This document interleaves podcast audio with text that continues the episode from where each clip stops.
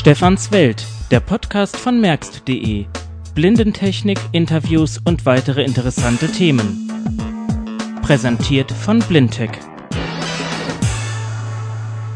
Hallo und herzlich willkommen zur sechsten Ausgabe von Stefans Welt, diesmal mit dem Thema Blindenführhunde. Ein jeder, der blind oder sehbehindert ist, hat sicher schon mal darüber nachgedacht, möchte ich einen oder möchte ich keinen Blindenführhund? Blindenführhunde werden von den Krankenkassen übernommen und kosten mit etwa 15.000 bis 20.000 Euro plus Nebenkosten deutlich mehr als ein Blindenlangstock mit etwa 80 bis 150 Euro in diesem Podcast geht es weniger um die Frage, ob sich dieser finanzielle Aufwand lohnt, als um die Frage, wo liegen die Vorteile bei einem Blindenführhund? Warum entscheiden sich die Leute für Blindenführhunde und nicht für einen Blindenstock? Oder was sind auch die Nachteile, die ein Blindenführhund mit sich bringt, die man bedenken sollte? Wir haben einige interessante Interviewpartner gefunden, zum einen Yves Gerwin als Betreiber einer Blindenführhundschule, zum anderen einige Blindenführhundhalter Daniel Deister war bei DocJob zu Gast und hat Yves Gerwin interviewt. Da das Interview sehr lang ist, haben wir es unterteilt und die Meinungen von blinden Führhundhaltern mit eingeflochten. Viel Spaß beim Zuhören. DocJob, das ist der Name einer relativ neuen Blindenführhundschule, die seit drei Jahren existiert. Ebenso neu und interessiert ist Yves Gerwin, derjenige hat das Ganze inszeniert und er sitzt mir jetzt gegenüber. Yves, Blindenführhundschule. In unserem Personenkreis kennt man viele davon, aber als jemand, der nun mit Blinden so gar nichts zu tun hat, wie kommt man auf die Idee, Blindenführhunde auszubilden? Ich habe früher schon Hunde ausgebildet in verschiedenen Sparten. Ich habe Diensthunde gemacht, ich habe Hütehunde gemacht, ich habe Sprengstoffspürhunde und Drogenspürhunde ausgebildet und habe etwas gesucht, wo ich Menschen mit wirklich mit helfen kann, weil ich mit Hunden gerne arbeite und damit auch weiterarbeiten wollte und kam dann irgendwann auf die Idee, Blindenführhunde auszubilden weil ich Blindenführhundausbildung für eine der wichtigsten Ausbildungen oder eine der schönsten Ausbildungen für Hunde halte, die ein Hund überhaupt machen kann. Nämlich ein geregeltes Dasein zu haben, eine Aufgabe zu haben und damit auch noch einem Menschen zu helfen, der auf Hilfe angewiesen ist in diesem Fall. Was ist das Reizvolle an der Ausbildung selbst für dich? Die Arbeit mit den Hunden an sich finde ich, finde ich sehr, sehr schön. Das ist, wie gesagt, mein ganz großes Steckenpferd. Ich komme eben aus der Hundegeschichte aber auch die Arbeit mit den Menschen und dann eben auch zu sehen, wie sich ein Gespann entwickelt, wie die beiden miteinander zurechtkommen, wie die beiden sich gegenseitig unterstützen und ihr Leben zusammen meistern und dann auch ein, ein angenehmeres Leben wieder führen können, als sie es vorher gehabt haben. Wie lange machst du das mit den Hunden schon? Hunde mache ich jetzt mittlerweile seit, auch seit ich laufen kann, mehr oder weniger. Wir haben damals angefangen mit Hütehunden, die wir auf dem Hof hatten bei meinem Großvater. Der war Rinderzüchter gewesen und hat dort, haben wir Hütehunde mit ausgebildet wo wir als Kinder schon mit ran mussten, teilweise, um mitzuhelfen, den Hund in die richtige Richtung zu bringen. Bin später dann zur Bundeswehr gegangen und bin dort Diensthundeführer geworden und beschäftige mich eigentlich schon mein ganzes Leben lang mit Hunden. Kommen wir zur Blindenführhund-Ausbildung zurück. Mhm. Wenn jetzt einer kommt und sagt, Yves, ich will einen Blindenführhund von dir, genau. was würdest du dann mit dem machen? Erstmal stehen, bevor wir überhaupt anfangen, irgendwas zu machen, lange Gespräche im Vordergrund. Ne, wir unterhalten uns wirklich sehr lange und sehr intensiv mit den Leuten einfach um sie auch wirklich kennenzulernen, einschätzen zu können, zu sehen, in welchen Lebensumständen leben sie, wie ist die Persönlichkeit von demjenigen, wo wohnt er, wie lebt er, was macht er den ganzen Tag, welche Ansprüche hat er an einen Hund, welches Wissen hat er auch, wie ist sein Charakter, ne, um dann eben nach diesen langwierigen Gesprächen eben auch zu versuchen, einen Hund für ihn zu finden, der zu ihm passt. Das heißt also, wir machen das so, dass wir immer für jeden individuell einen Hund aussuchen, für ihn ausbilden, auch da schon auf Kleinigkeiten eingehen können, die anders sind als bei anderen Leuten. Ne? Es gibt ja zum Beispiel auch Leute, die noch eine, eine Zusatzbehinderung haben irgendwo. Zum Beispiel, dass sie mit dem linken Arm vielleicht den Hund gar nicht halten könnten. Dann machen wir das so, dass, dass der Hund rechts läuft. Ne? Der nächste reitet vielleicht gerne, das heißt, wir zeigen den Hunden auch gleich, wie man mit Pferden vernünftig umgehen kann und wie das läuft. Und versuchen dort wirklich schon individuell auf den denjenigen einzugehen, damit wir hinterher wirklich ein Gespann haben, was optimal miteinander zurechtkommt. Ihr seid niemanden, der einem die Führhunde vor die Nase setzt praktisch. Also nein, nein, definitiv euch, nicht. Bei euch nicht so, dass wenn ich jetzt komme und man gesagt bekommt, ja, wir haben gerade einen Führhund, der passt zu Ihnen. Zack. Nee, sowas passiert bei uns überhaupt nicht. Aber du züchtest auch, ne? Hast ich züchte auch. Ich züchte Retriever, ne, Labrador und Golden Retriever. Allerdings in einer ganz kleinen Form bloß. Ne, wir haben eine Zuchthündin, die einmal im Jahr Welpen bekommt, ne, wo wir uns dann die besten auswählen, die wir dann entweder bei uns auf dem Hof aufziehen oder die bei Kollegen aufgezogen werden, die andere Hundetrainer aufziehen, sodass wir da wirklich eine optimale Aufzucht äh, gewährleisten können, bevor sie dann mit ungefähr einem Jahr dann in die Ausbildung gehen. Und wenn du suchen musst, habt ihr da schon Bezugsquellen oder nach welchen Kriterien, sagen wir es mal? Wir haben, wir haben einen ganz, ganz strengen Ankaufstest, der mit jedem Hund äh, gemacht wird, wenn wir ihn ankaufen. Und es ist so, dass wir immer mindestens vier Wochen Probezeit mit den Leuten vereinbaren. Das heißt, wir haben vier Wochen Zeit, den Hund auf Herz und Nieren zu testen. Mhm um dann eben auch zu sehen, ist der Hund wirklich geeignet, auch für die Person geeignet, ne, für den wir den ausgesucht haben, und nehmen wir den in die Ausbildung oder lassen wir das sein. Und es ist so, dass wir durchaus die Hälfte der Hunde mindestens wieder zurückgeben. Wie leben die Hunde bei euch? Du hast gesagt, du hast einen Hof. Genau, wir haben einen Hof. Wir sind äh, äh auf einem alten Haltjahrhof, sagt man dazu. Das ist eine, eine Halterkarte von 150 Quadratmetern. Wir haben 4000 Quadratmeter Grundstück drumherum. Also vielleicht sollten wir kurz einfügen, wir sind in Norddeutschland. Man genau. kann es hören. Wo genau? Wir sind in der Lüneburger Heide im Landkreis Uelzen. Wirklich mittendrin in der grünen Heide, kann man sagen. Also nicht, nicht unbedingt in der Pampa, sondern man hat schon auch... Nein, nein, es ist also schon so, dass man hier auch vernünftig von wegkommt. Uelzen hat einen schönen Bahnhof, der Verbindung nach Hamburg, Berlin oder auch nach Kassel runter macht. Also das ist, von hier aus kommt man eigentlich überall relativ schnell hin ohne großen Zeitaufwand. Und von dem Ort, wo wir hier sind, bis zum Bahnhof? Na, da sind wir ja immer noch da. Wir haben ja nun Autos unter dem Hintern, da kann man ja überall mit hinfahren. Ne? Also wir betreuen euch dann, wenn ihr hier seid, schon so, dass ihr überall hinkommt, wo ihr hin müsst.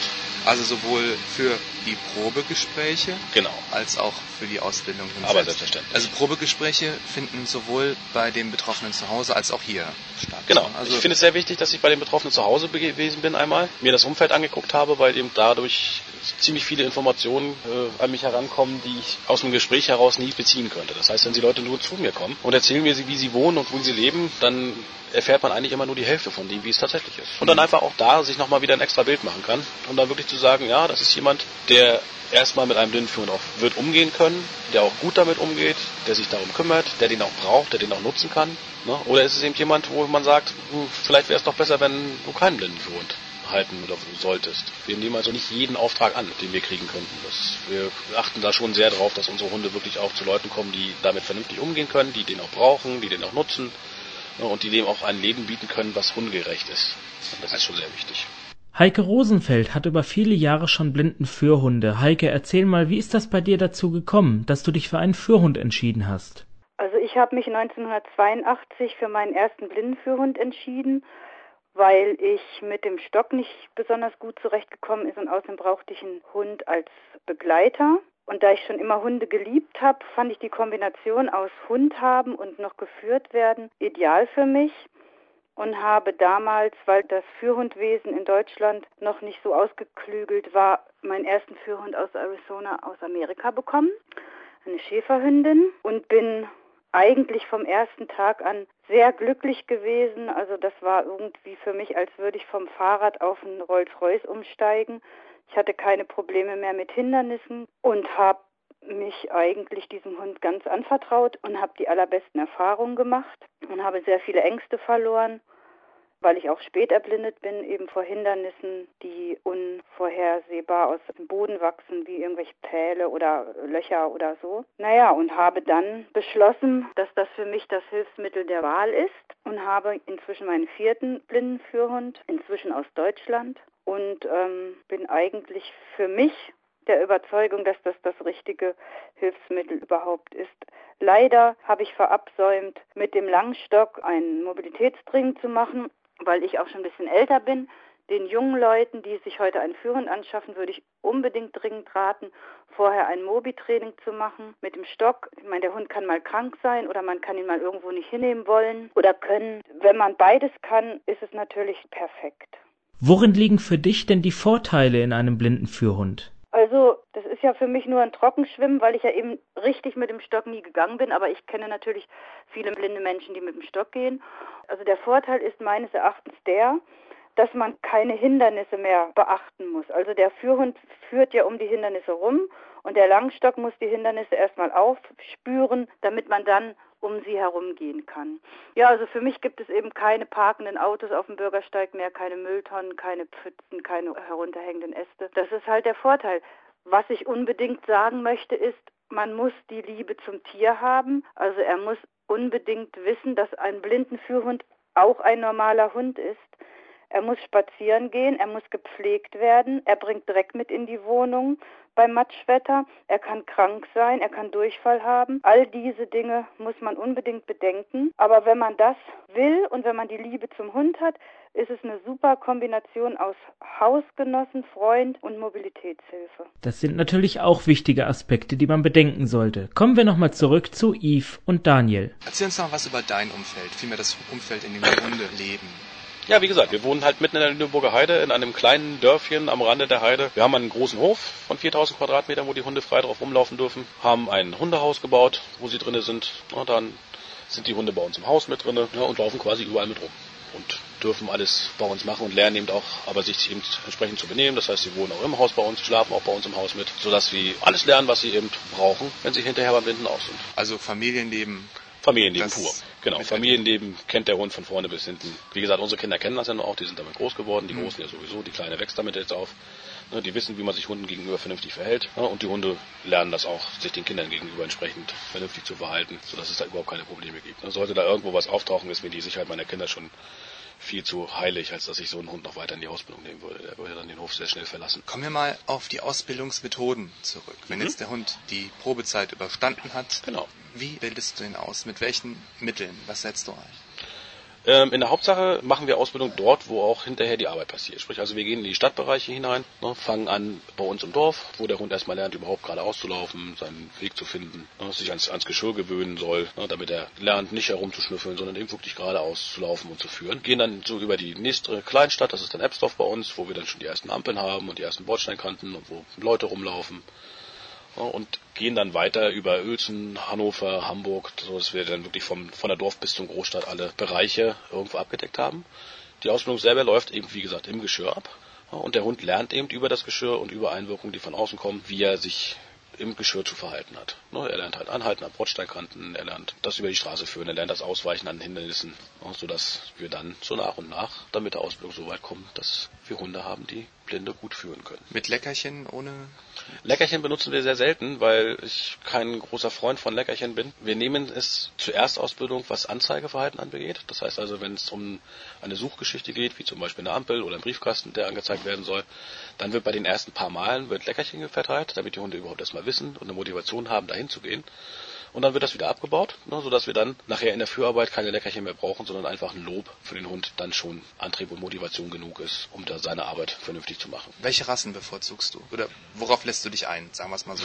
Rassen sind ja vielfältig. Einlasse ich mich auf ziemlich viele. Was wir nicht nehmen, sind Jagdhunde, weil die einfach von ihrem Jagdinstinkt her so sind, dass das ähm, nicht händelbar ist. Wie gesagt, ich bilde selber Jagdhunde aus. Ich weiß also, wie die drauf sind. Ähm, die dürfen natürlich nicht zu klein sein. Das heißt, alle Hunde unter 50 Zentimetern fallen grundsätzlich auch raus. Sie dürfen nicht zu groß sein. Das heißt, alles, was so über 65 Zentimeter ist, ist auch ein bisschen schwierig. Und dann gehen natürlich alle Rassen nicht, die irgendwo auf einer Kampfhundliste stehen. Ja, aber das ist ja eigentlich völlig selbstverständlich, dass man solche Hunde nicht nehmen kann. Und ansonsten bin ich eigentlich für relativ viel offen. Retriever ist ja nun ein Hund, der sehr häufig eingesetzt wird als Blindenführhund. Er ist sehr beliebt als Blindenführhund. Aber er ist ja auch immer- Jagdhund, ne? Ja, aber Retriever sind äh, äh, mittlerweile aus dieser Jagdhundzucht so weit heraus, dass ähm, dort nicht mehr allzu viel Jagdtrieb drin ist. Sie sind vom, vom Grundsatz her sind es Abortierhunde, die dafür gezüchtet wurden, geschossenes Wild einfach nur einzusammeln. Das hat mit praktischem Jagdbetrieb nichts mehr so viel zu tun. Also es sind keine Jagdhunde mehr im engeren Sinne, sondern eigentlich nur noch Einsammler. Das könnte fast jeder andere Hund auch machen. Also ich kann im deutschen Schäferhund das Einsammeln von geschossenem Wild genauso beibringen wie dem Retriever. Wobei der Schäferhund ja nun auch sehr umstritten ist jetzt seit einiger Zeit. Also ich weiß von Führenschulen, die gar keine Schäferhunde mehr ausbilden. Ja, natürlich ist er umstritten. Ich verstehe zwar nicht, warum er umstritten ist, weil der Schäferhund schon traditionell und eigentlich schon immer ein, ein sehr geeigneter Blindenführhund gewesen ist, aufgrund seiner Folgsamkeit, seiner Führigkeit, aufgrund seiner Intelligenz, seiner Umsicht, die er auch hat. Ist er als, als Blindenführhund eigentlich sehr, sehr, sehr, sehr, sehr gut auch sehr aggressiv, ne? So kann Aggression. Aggressionsverhalten ist, ist eine, eine Sache, die, die angeboren und trainiert ist und man muss halt dann in diesem großen Heer an Schäferhunden, was wir zur Verfügung haben, halt versuchen, die herauszufinden, die im Aggressionsverhalten keine Probleme zeigen. Und da gibt es eine ganze Menge davon. Man kann die bestimmt nicht mit Absicht hinzüchten, aber man kann sie finden. Es gibt halt sehr, sehr, sehr, sehr viele Schäferhunde. Die Welpenzahl, die jährlich an, an Schäferhunden fällt, ist gigantisch im Vergleich zu anderen Rassen. Und aus diesem großen Heer an Hunden ist es möglich, die wenigen, die wir brauchen für die Blindenführundausbildung, auch herauszufiltern. Man muss halt nur gucken und hinterher sein und man muss eben natürlich ein bisschen Fachwissen haben, um einschätzen zu können. Zeigt ein Hund Aggressionsverhalten? Wann zeigt er es? In, wie, in welcher Form zeigt er es? Wie stark ist es? Ist es regelbar? Ist es nicht regelbar? Kann man das machen? Kann man das nicht machen? Und man muss natürlich dann gucken, dass man Hunde findet, die eben kein Aggressionsverhalten zeigen. Und dafür gibt es auch unter den deutschen Schäferhunden noch eine ganze Menge, die das eben nicht tun und die eben dafür dann als Blindenführhund eingesetzt werden können. Nun gibt es aber leider auch nicht sehr selten den Fall, da wird der Hund ausgeliefert, die erste Zeit läuft ganz gut und dann tauchen Probleme auf. Wie kann man das erklären und vor allen Dingen, wie kriege ich das wieder raus aus dem Hund? Ähm, erklärbar ist es zum einen so, dass dann äh, äh, oft ein Fehlverhalten des Führerhalters vorliegt. Das aus meistens in, in, den meisten Fällen ist es aus Unwissenheit heraus.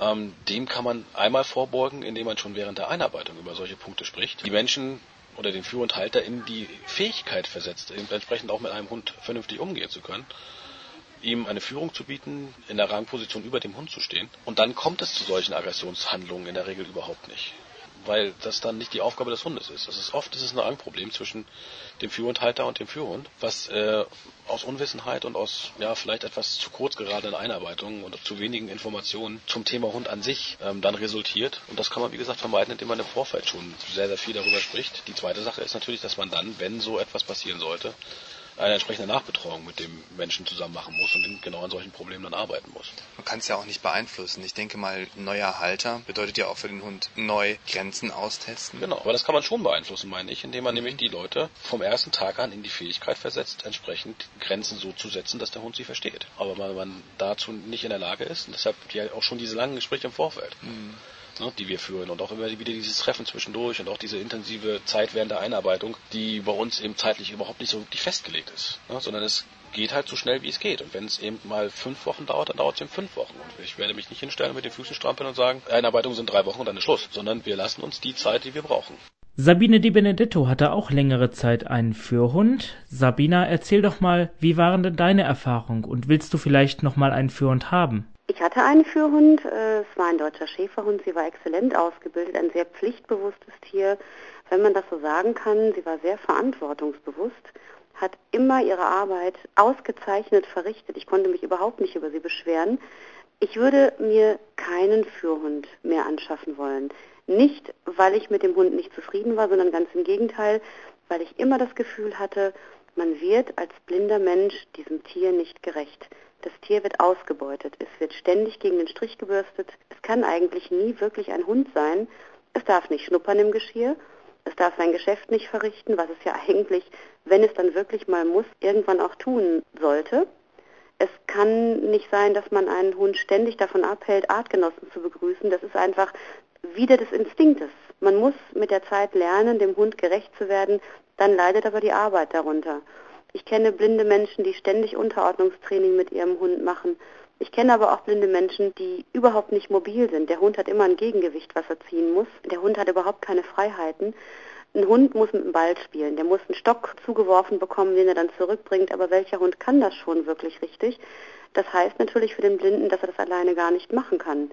Ein Hund muss laufen und ein Hund, und da machen wir uns nichts vor, macht auch eine Menge Dreck. Und da muss man in der Lage sein, das, das wegzumachen.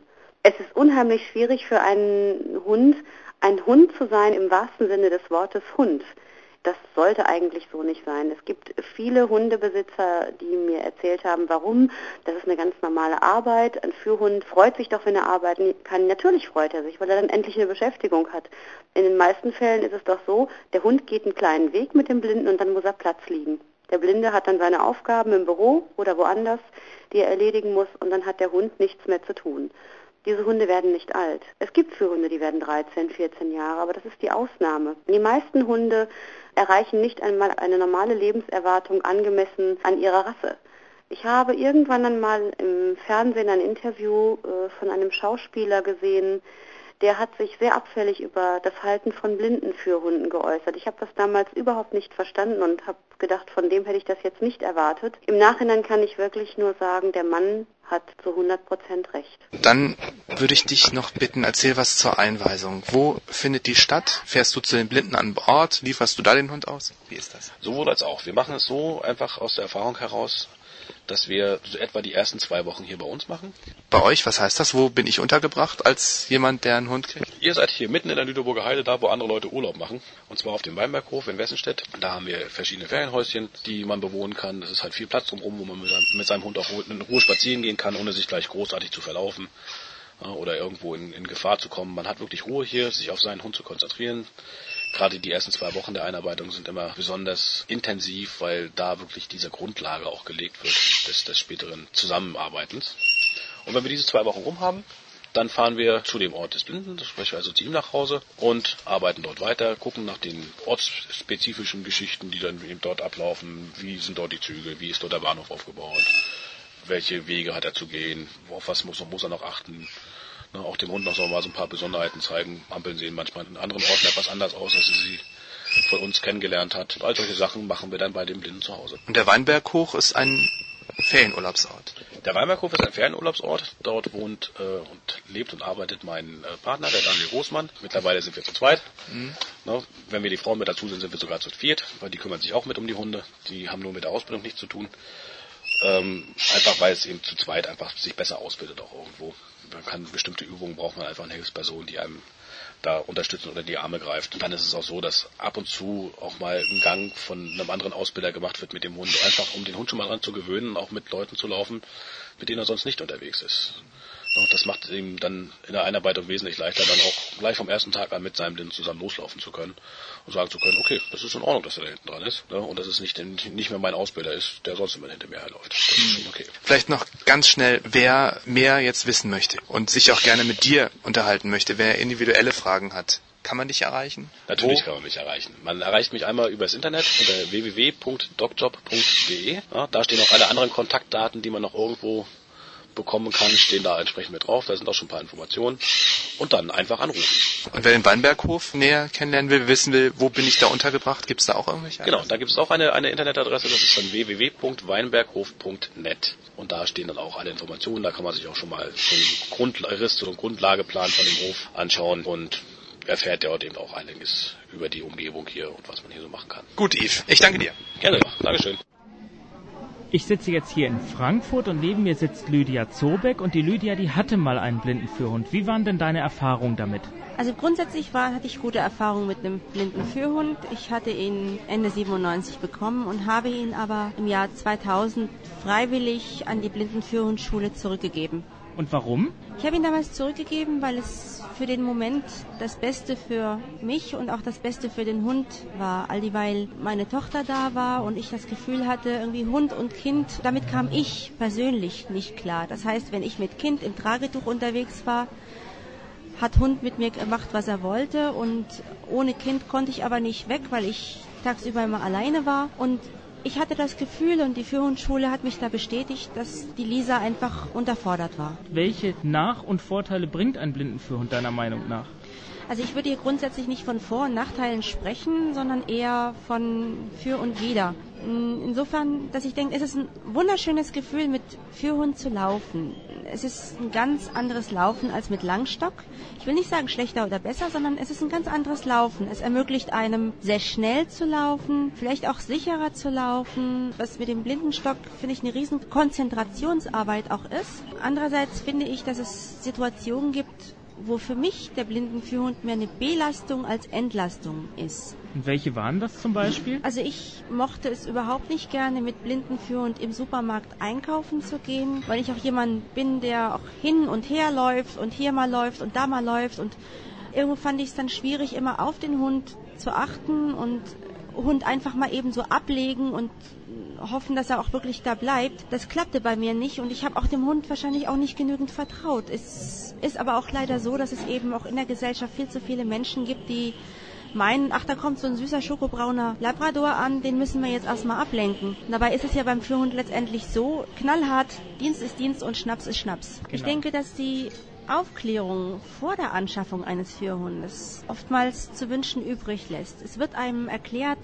welche Vorteile der Führhund hat, wie schön es ist, einen Führhund zu haben. Keine Frage, es ist auch schön. Aber nichtsdestotrotz sollte man nie vergessen, dass ein Hund ein Lebewesen ist, dem man gerecht werden muss. Es wird einem nie gesagt, dass ein Führhund sich auch mal in Aas wälzt oder der auch schon mal, wie es bei mir passiert ist, erstmal Joggern hinterherläuft oder der eben auch regelmäßig gebürstet werden will, dass der mehrmals im Jahr auch mal hart und man wirklich alles überall hängen hat und dann vielleicht doch mal eine sehende Hilfe braucht, die diese Hundehaare vielleicht mal doch richtig sauber wegsaugt oder ähnliche Dinge. Also man hat Nutzen, man muss aber auch was dafür tun. Selbstverständlich. Also ich wollte das zumindest schon so. Ich wollte einen gepflegten Hund haben. Ich wollte einen Hund haben, der auch gepflegt aussieht. Aber mir war es auch wichtig, eine gepflegte Wohnung zu haben. Das habe ich bei manchen Blinden als wirklich ganz extrem empfunden. Wenn man reinkommt, roch es schon gleich nach nassem Hund. Das wollte ich einfach nicht so. Und es ist aber letztendlich so, wenn man im Herbst oder im, bei Regenwetter oder so mit Hund läuft oder ein Hund auch mal schwimmen geht, das hatte ich ja auch so ein Exemplar, mal eben in der Nidda oder in Main schwimmen. Dann stinkt auch so ein Hund. Na, und das ist halt ein Ding, das wird einem leider vorher nie so deutlich gesagt. Also kann man wirklich festhalten, so zum Abschluss dieses Podcasts, ein Hund ist eine tolle Sache, aber man muss auch schon einen Hund haben wollen oder zumindest wissen, dass ein Hund eben nicht nur Spaß ist, aber eben das drumherum darf man auch nicht vernachlässigen. Das würdest du also auch so sehen. Ja, auf jeden Fall. Immer wieder. Und vielleicht, vielleicht irgendwann einmal würde ich sagen, ich schaffe mir wieder einen Führhund an, aber dann muss ich auch bereit dazu sein, eben nicht nur den Willen zu haben, gut geführt zu werden, sondern auch die Zeit und für die Pflege und für alles das zu investieren, was auch dem Hund als solches gerecht wird. Das denke ich ist auch vernünftig.